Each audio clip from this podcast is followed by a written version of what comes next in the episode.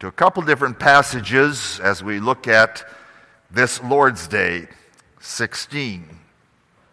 First of all, let's turn to Matthew chapter 27, the account of Jesus' death on the cross.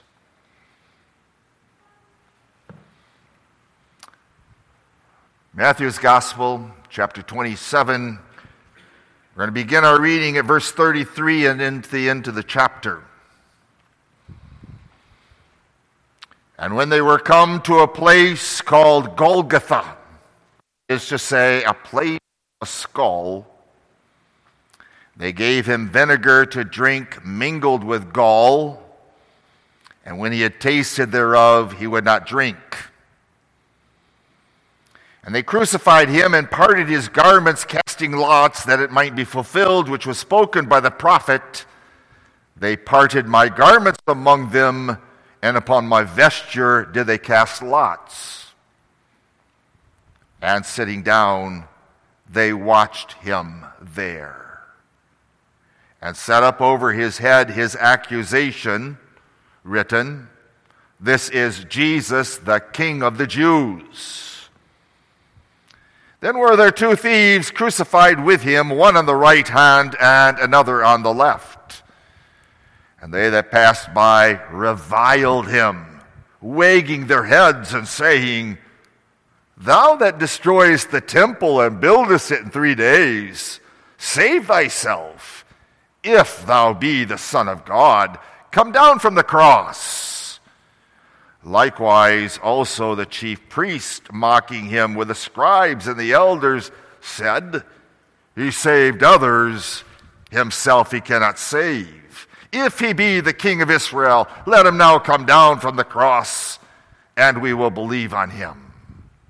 He trusted in God, let him now deliver him, if he will have him.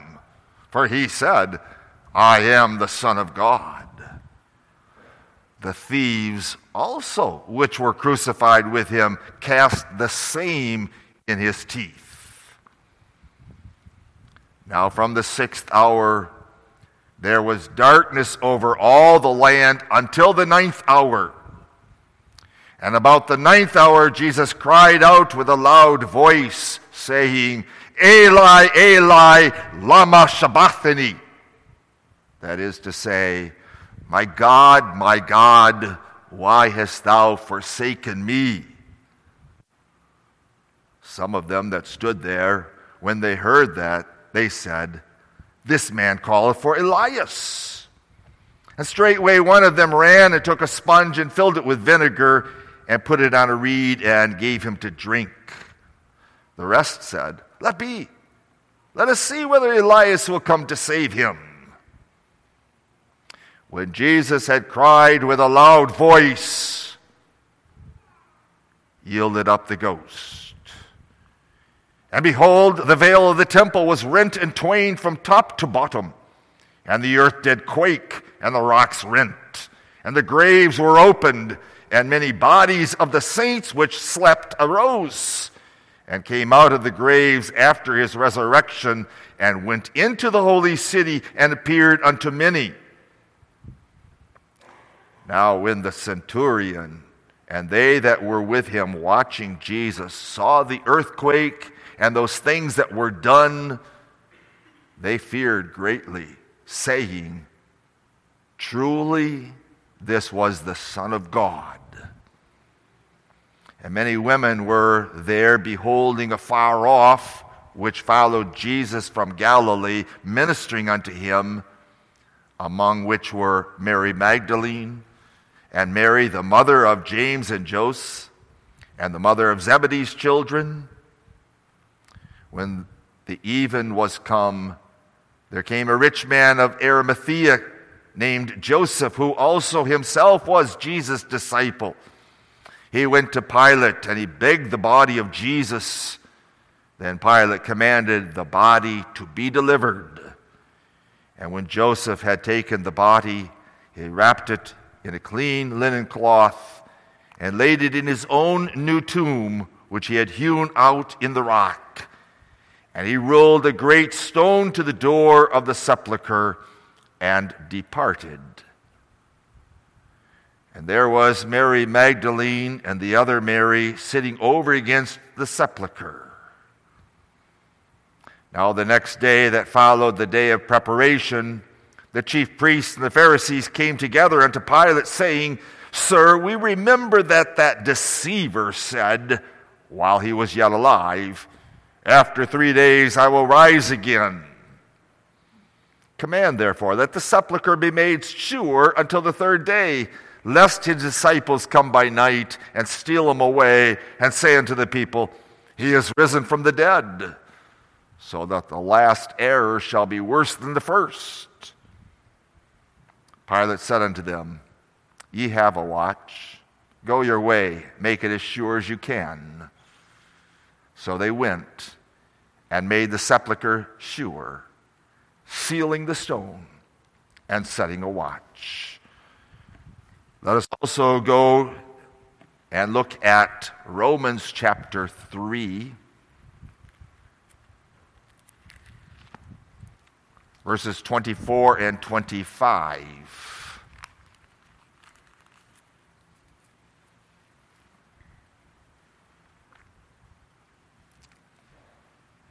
Romans 3 24, 25. Being justified freely by his grace through the redemption that is in Christ Jesus, whom God has set forth to be a propitiation through faith in his blood, to declare his righteousness for the remission of sins that are past through the forbearance of God.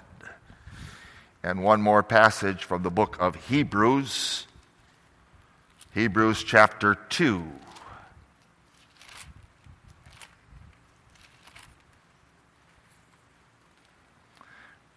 verses 14 and 15.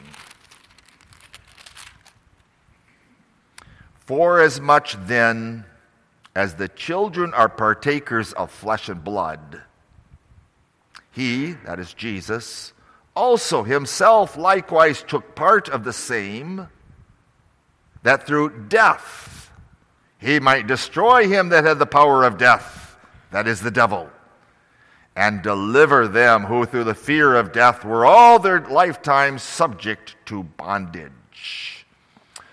So far, the reading of God's Word. Let's go to the Catechism then, Lord's Day 16, page 10 in the back of your Psalters. And we have five questions and answers there. Question 40 Why was it necessary for Christ to humble himself even unto death? Answer Because, with respect to the justice and truth of God, satisfaction for our sins could be made no otherwise than by the death of the Son of God. Question 41. Why was he also buried? Answer Thereby to prove that he was really dead. Question 42. Since then Christ died for us, why must we also die? Answer Our death is not a satisfaction for our sins but only an abolishing of sin and a passage into eternal life. Question 43.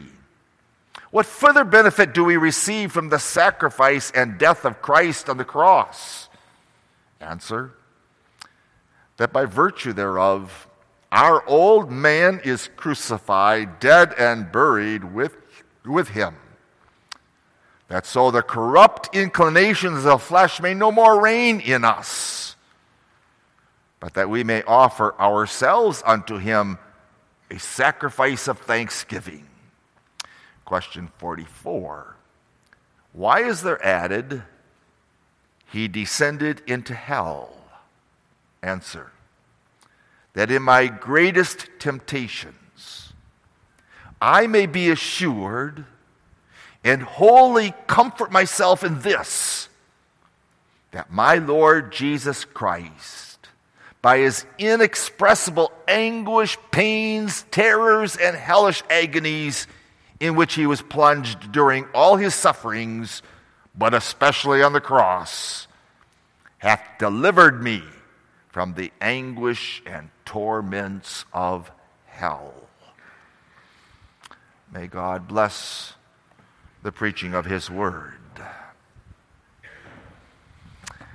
Young people, in catechism, we study the five steps, or I prefer to use the word degrees, the five degrees of Christ's humiliation. In the last weeks, we have covered his birth, his lifelong suffering, and especially the suffering under Pontius Pilate and now in Lord's Day 16, we cover the other three degrees of his humiliation, namely his death and burial and descent into hell. The necessity, the truth of the death of Christ Jesus. Death is not, death is not part of nature. It is not part of an evolutionary process where one species changes into another species, the one species dies off, and there's progress to better things. Nor is death annihilation, over and done and no more, like an animal. But rather, death is the sentence of God against a sinner. It involves separation from God. There is physical death, the separation of our bodies and our souls, separation from all that we know and all that we love in this world. But death is also a spiritual separation from God, and unless it is remedied, it leads to finally hell, forever forsaken of God, suffering his wrath eternally. And normally all die. Christ also died. There are, of course, the two exceptions in the Bible of Enoch and Elijah, whom God took to himself. We all die and we cannot avoid it. But what is different about Christ's death is that he voluntarily laid down his life, and he laid down his life for his sheep. Christ was given to us in order to deliver you and me and all of God's saints to deliver us from the sentence of death. And it is only, it is only the death of Jesus Christ, it is only the death of the Son of God that can do this. Did you notice that statement in the Catechism? It's a strange statement. The death of the Son of God. There are those who are saying, well, we really shouldn't use that phrase because in his divine nature, he doesn't die. We have to remember he has one person while he has two natures. And his one person is the Son of God. And the Son of God, yes, came into this world in our flesh and blood in order to go to the cross and to die. It is the death of the Son of God. I lay down my life, Christ says, that I may take it up again. So that is the confession of the church the death of the Son of God, and nothing less would do for us. The death that Christ willingly bore. He humbled himself unto death and the ravages of hell. And in that way, in that way, he delivers you and me. So, the truth regarding the death of Christ, notice first of all the absolute necessity. Second of all, the awful way of the atonement. And then the wonderful fruit of the atonement. The absolute necessary necessity, the awful way, and the wonderful fruit.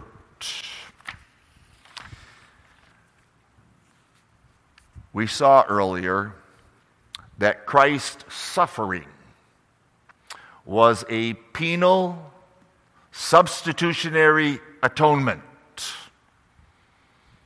or what is called a vicarious atonement. That word vicar meaning one who stands in the place of. And we saw that it is a particular atonement. For whom did Christ die? Other words for that is limited atonement or definite atonement. We saw that it is a propitiatory atonement. And that big word, propitiatory, means taking the wrath of God. And that is a word that is taken out of many new translations of the Bible.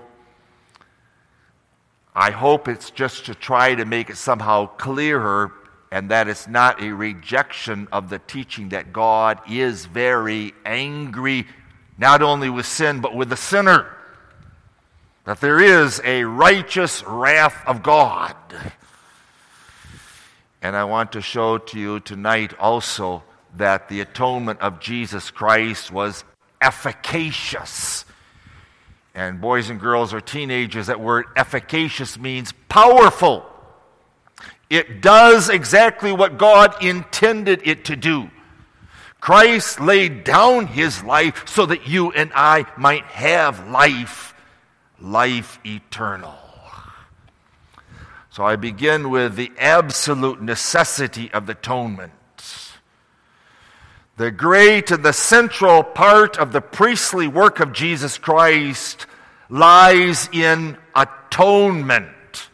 That word atonement means making reconciliation by means of a ransom price. There's a payment that has to be made, a payment that has to be made to God's justice. Because of Jesus' sacrificial work on earth, he is now able, also as our high priest, to intercede for us from heaven and to pour out all of his benefits upon us. The atonement of Jesus is often called the heart, the heart of the gospel, or what we would call the good news of the gospel. For the gospel does lay out our sins, doesn't it? All have sinned and fallen short of the glory of God, but that's not the whole story. Thank God. The gospel goes on to lay out the provisions that God has prepared for those whom He has chosen and given to Jesus Christ to be saved. Death, God's sentence against sin. Yes, the wrath of God, not merely against the sin, but against the sinner. Christ has to deliver God's own saints who are also sinners. Deliver us from that wrath of God. And the cause for that atonement lies in the good pleasure of God, God's love for his own, so that he, the offended one, delivers up the ransom price to redeem and to reconcile his own to himself. The cause of the atonement is the good pleasure of God to save sinners by a substitutionary atonement. Even as Adam was our first father, the whole human race, God's elect have a new representative, the last Adam, Jesus Christ. Yes, Christ is the object of that pleasure of God. Isaiah 53, verse 10 And the pleasure of the Lord shall prosper in his hand. Galatians 1, verse 4 Christ gave himself for our sins that he might deliver us out of this present evil world according to the will of our God and our Father. Or again, Colossians 1, verse 19. For it was the good pleasure of the Father that in him, that is in Christ, should all the fullness dwell, and through him to reconcile all things to himself. Notice all things, not just the souls of the elect, not just the souls and the bodies of the elect, but Romans 8. The whole creation groaneth and travaileth. And the idea there is it's a wonderful travailing. There's a glorious end to that travail. If a woman travails in childbirth, a child is born, a young boy or a young girl. And so also this whole earth is now groaning and travailing, waiting for the adoption of sons, because then this whole creation is going to be redeemed by God. Now, when we say that was God's good pleasure, I want you to notice this was not an arbitrary will of God. God saying, eeny, meeny, miny, mo, this is the way I choose to go. But rather, this pleasure of God is rooted in the very nature of God and in harmony with God's perfections. The substitutionary atonement was founded in the love and in the justice and in the truth of God.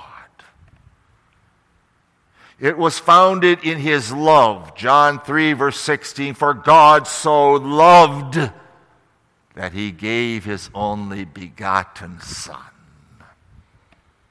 God's justice. Romans 3, verse 26.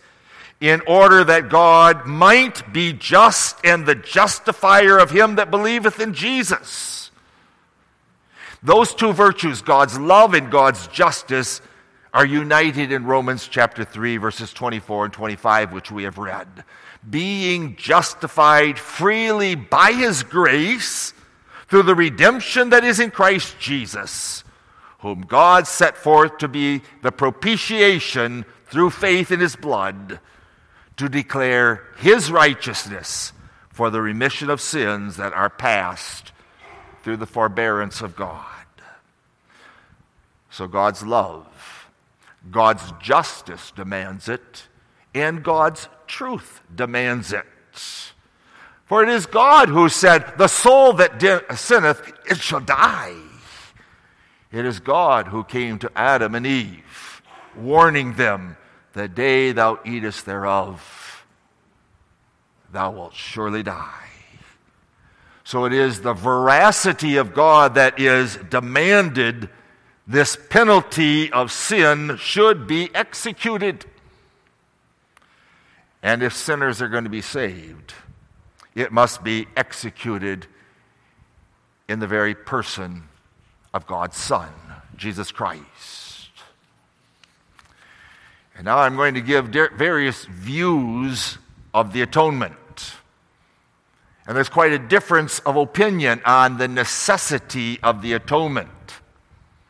First of all, there are those who say the atonement of Jesus was not necessary.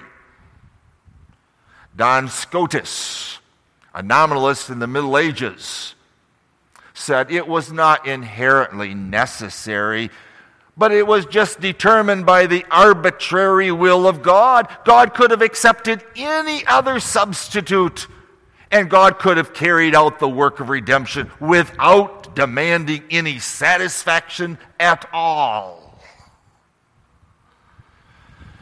So this man denied the necessity of the atonement by denying that the justice of God required absolutely that sin be punished.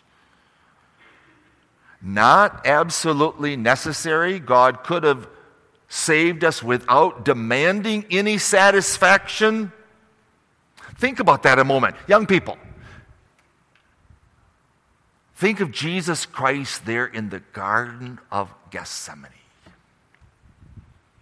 When his agony and his fear of the cross wrings out of him blood as sweat drops, and he cries, Oh, my Father, if it be possible, let this cup pass from me. Nevertheless, not as I will, but as thou wilt. If it be possible. What was God's answer to his son? There is no other way. That is why Jesus Christ was sent down to earth in our flesh and our blood in order to stand in our place and die the death that you and I deserve. Hugo Grotius denied the necessity of the atonement, saying, quote, God could relax his law, or he could set it aside entirely. Arminians share that view on that point. God did not need to proceed judicially in manifesting his grace. They say he could forgive sin without demanding satisfaction. So for them, the demands of obedience to the law replaced by a demand of faith. It's really up to you to be saved. In the Old Testament, they say it was by obeying the law, but we couldn't do it. So now God gives us another way. Just believe, and by that work, you can save yourself. About 10 years ago, in the Gereformeerde Kerken in Nederland, Professor Den Heyer wrote, and I quote him, the classic doctrine of atonement does not appear in the New Testament. The idea that Christ's death once for all removed the guilt of, for human sin is not in the Bible. Wow. It's a Reformed church denying this carnal truth, denying that the atonement was necessary.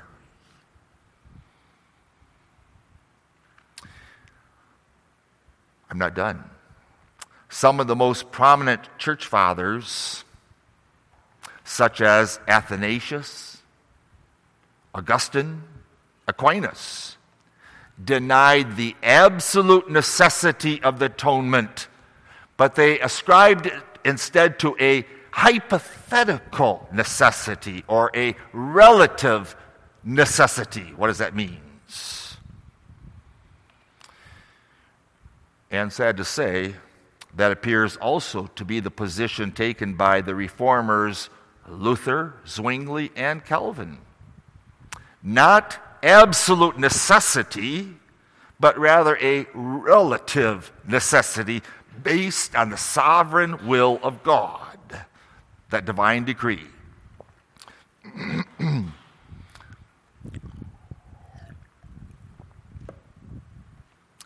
Listen to Calvin a minute in his Institutes. If the necessity be inquired into, it is not what is commonly called the simple or absolute, but flowed from the divine decree on which salvation of man depended. What was best for us, our merciful Father determined. So again, the idea there it is only relatively necessary. Only because God decreed it in eternity, therefore, but he could have decreed something else. But already other early church fathers, such as Irenaeus, taught the absolute necessity of the atonement. And that was stressed in the Middle Ages by Anselm in his Cur Deus Homo, which means, why did God become man? And Reformed theology, following Beza, maintained the absolute necessity of the atonement, grounding it upon the justice and the veracity of God.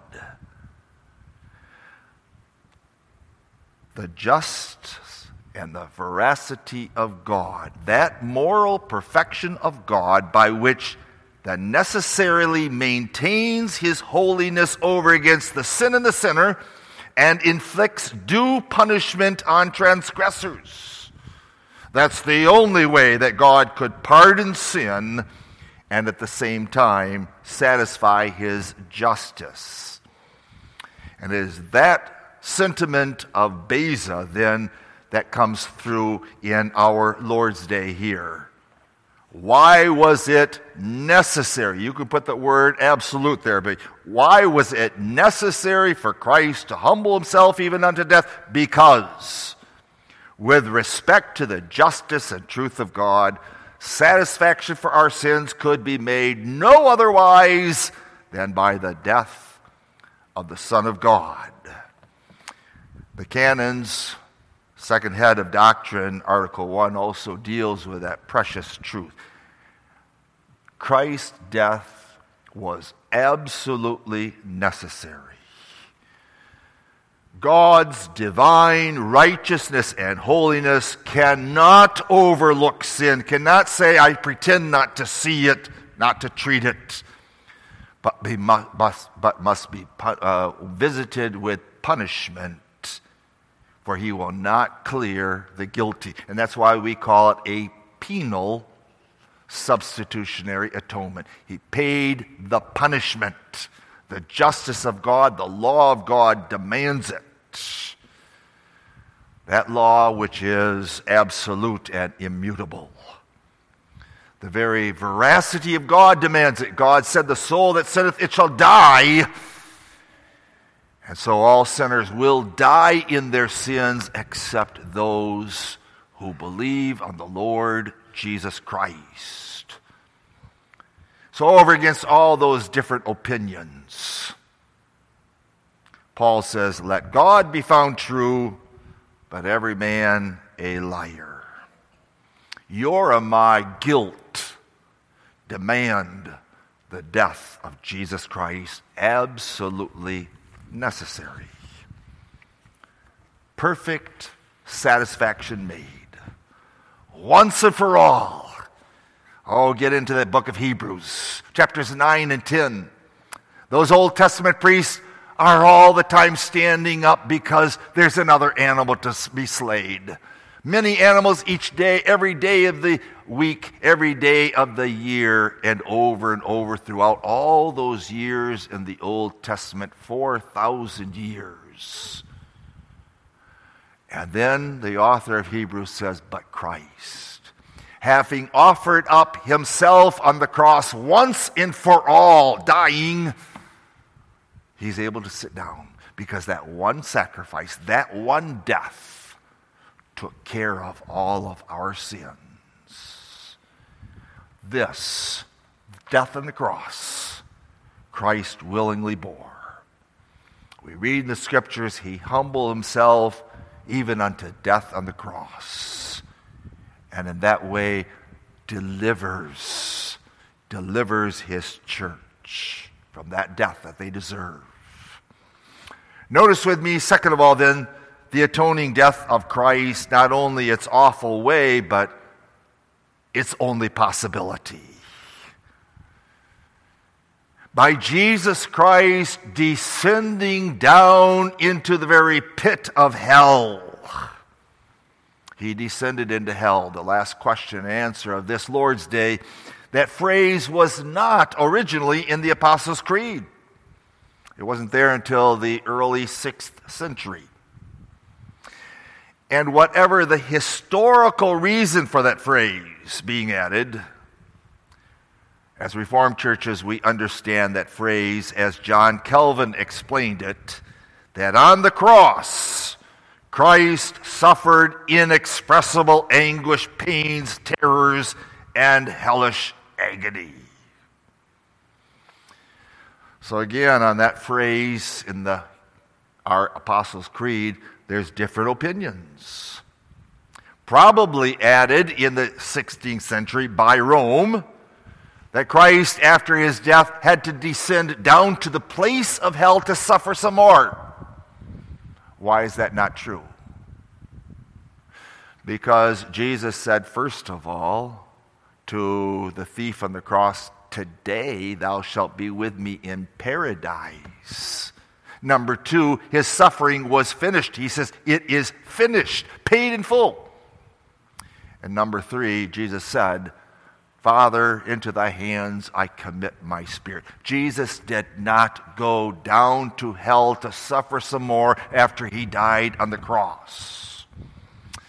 Luther says Jesus went down to hell in order to announce his victory to those down there in hell and to let loose the Old Testament saints. The Westminster Confession says that phrase, descent into hell, simply means he descended into Sheol, which is another word for he entered into the place of the death. But that would be repetitious, wouldn't it?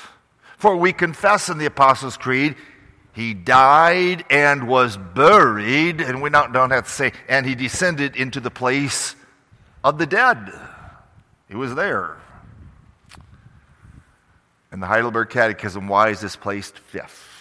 His death, his burial, and his descent into hell, not because it took place in the last place, but it was the worst degree of his suffering for our sins. He suffered the wrath of God, his Father. He suffered that wrath of God his father all of his life long, but especially there in those three hours of darkness, he was forsaken. And he cries out, My God, my God, why hast thou forsaken me? And what is its advantage for us? That in my greatest temptations I may be assured and wholly comfort myself in this, that my Lord Jesus Christ, by his inexpressible anguish and pains and terrors and hellish agonies in which he was plunged during all his sufferings, but especially on the cross, hath delivered me from the anguish and torments of hell. Hell is a real place. There are many today that deny it.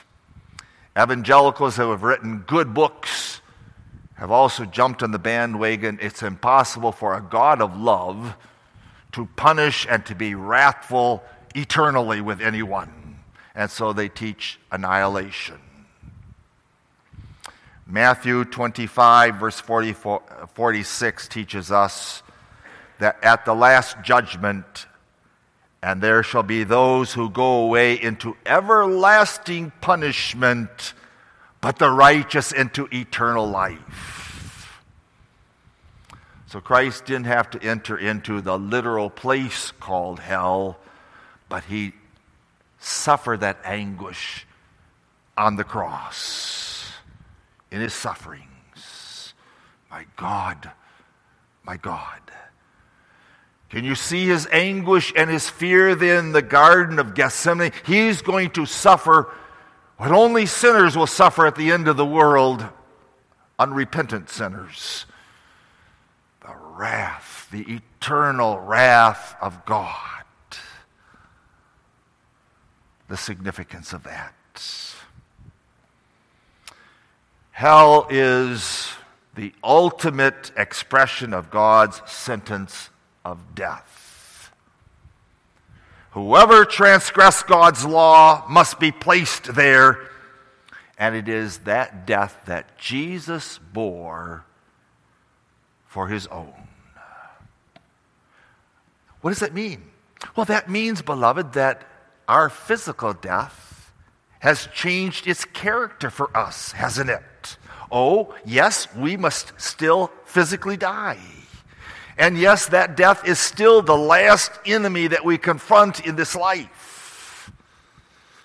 And so, yes, we often ask, just as the Heidelberger does, why must we still die if Christ died for our sins? Do we have to somehow still satisfy? satisfy also? Is God going to now inflict double punishment? The answer is no. Our death, beloved, is not satisfaction for sin. Our death is not punishment for our sins. Our death now has a different purpose. Namely, it is the way that Jesus comes from heaven with his angels to take us to himself. It's the doorway to eternal life and glory. And that's why the Apostle Paul is able to say, For me to live is Christ and to die is gain, for then I will be with Christ. That's the glory that we're looking forward to. It's not to be with Uncle Fred or Aunt Jane or some child that has died from us. The family relationships are done here on earth. Our longing for heaven is to be with Christ Jesus. And everything that takes place before our physical death, God uses to shape us and to mold us for our place in His kingdom.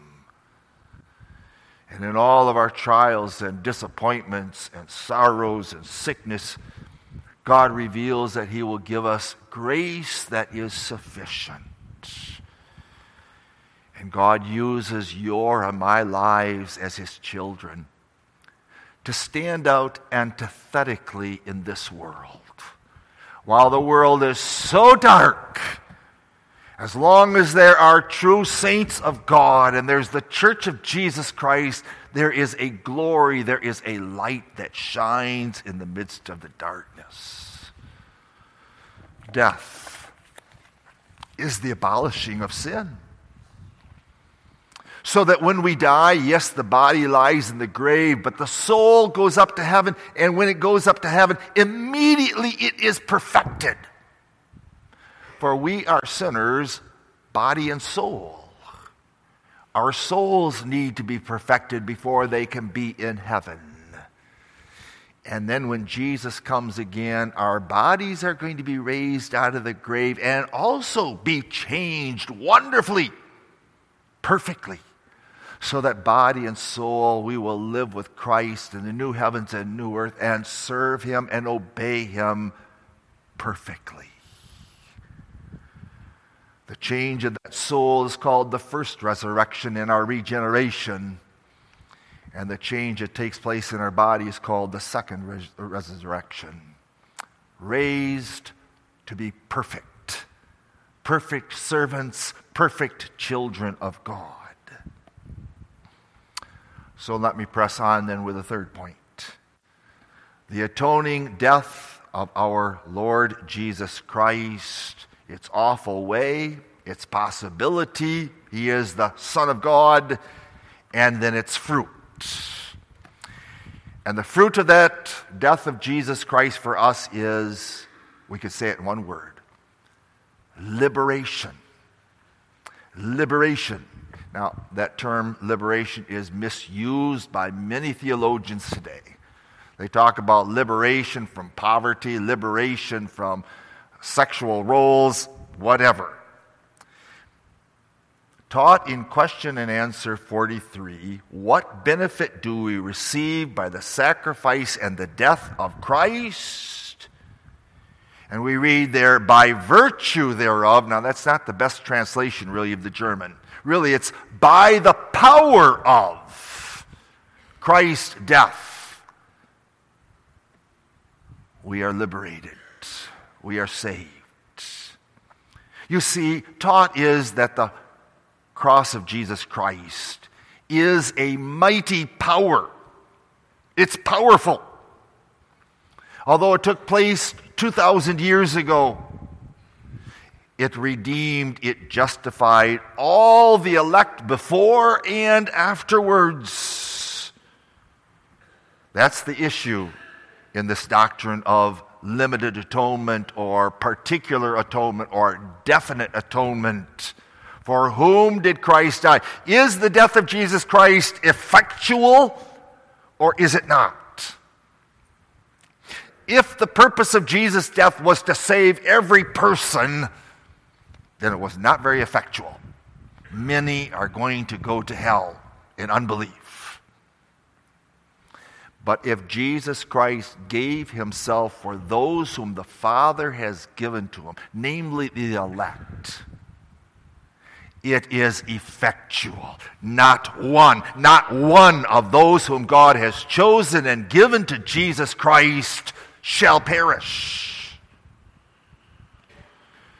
And the cross of Jesus Christ is only dependent upon Christ and what he did, not dependent upon us, upon our acceptance, our faith. No, the power of the cross is the power of God to deliver his people from the guilt of sin once and for all. We call that justification. Our guilt is gone. Second of all, we are liberated from fear. We're delivered from fearing God. Now, when I say fearing God, I don't mean now fear as reverence, but rather terror or dread. We are not, as believers, sinners in the hands of an angry God.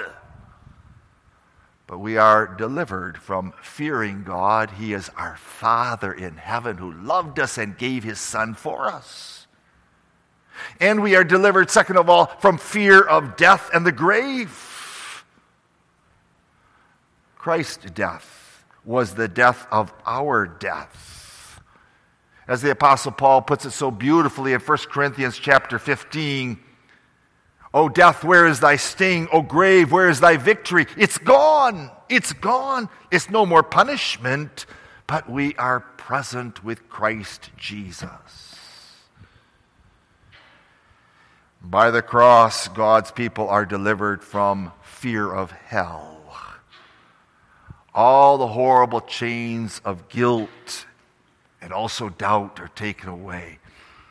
When Christ takes me home, will I find acceptance in God's eyes? And the answer is yes. By faith in Jesus Christ, crucified, dead, and buried, descended into hell, I don't have to doubt that my sins will stand in the way of my coming to heaven, but they are forgiven. What a comfort, what assurance for us. But Christ's death is not only liberation from the guilt of sin, but beloved, Christ's death is also the liberation of the corruption of sin. That sinful nature that is living within us, it no longer holds completely over us. It no longer binds us so that all we can do is sinful things. We're not slaves of sin.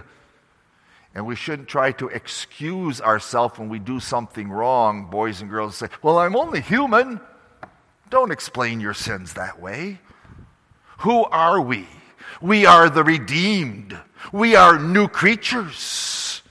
Oh, we still struggle, we fight with the sin that remains within us, but we are not bound by that sin, but we have been set free from the shackles of the power of sin those corrupt inclinations of the flesh will no longer reign in us, control us. Yes, the devil is powerful. Yes, our flesh, our sinful flesh is still there. And yes, the world with all of its sins and pleasures are around us. Current events shout at the depravity of the world. And our we as God's children and our children are thrown into that world. But now the Catechism answers the death of Christ on the cross has power to liberate us from the power of sin. There's a denial of that power. There are those who say, I just can't help it. I can't fight sin in myself. I can't accept it. What are you fighting? Boys and girls, are you fighting with the inclination you want to disobey dad, mom? Are you fighting with the sin of alcoholism? Are you fighting with the need for drugs or sex or hatred and bitterness or abuse? Where are you looking for help? Are you going to go to the doctor? Are you going to go to the psychologist? Are you going to go to the new age therapy? Are you going to use other drugs to combat other needs? Is that where you're going to look first? Or will you look to your Savior who hung there on the cross and died in our place to deliver you and me from sin's bondage? God is a very present help. And the death of Jesus Christ then has power. By his power, our old man is crucified, dead, and buried with him. Read Romans chapter 6. The old inclinations of our flesh may no more reign in us. That is what our confessional and biblical teaching is in our Reformed churches. Made free from sin, free from its ruling power, dead to sin, so that we may walk in newness of life. Hebrews 9 14 and 15. How much more shall the blood of Christ, who through the eternal Spirit offered himself without spot to God, purge your conscience from dead works? to serve the living God. And for this cause, he is the mediator of the New Testament, that by means of death, for the redemption of the transgressors that were under the First Testament, they that are called might receive the promise of the eternal inheritance. Why was the death of Jesus absolutely necessary? because we were dead in sin, and he gave himself to that death to give us life. Life in Christ Jesus. Amen. Father in heaven, we thank thee for the power of the death of Christ on the cross. A powerful, effectual death that saves all of his elect the 4,000 years before Christ was born and these 2,000 years after his death and resurrection. Saved by the death and blood of our Lord Jesus, given power to fight sin in our lives and to live holy and new lives for him. Amen.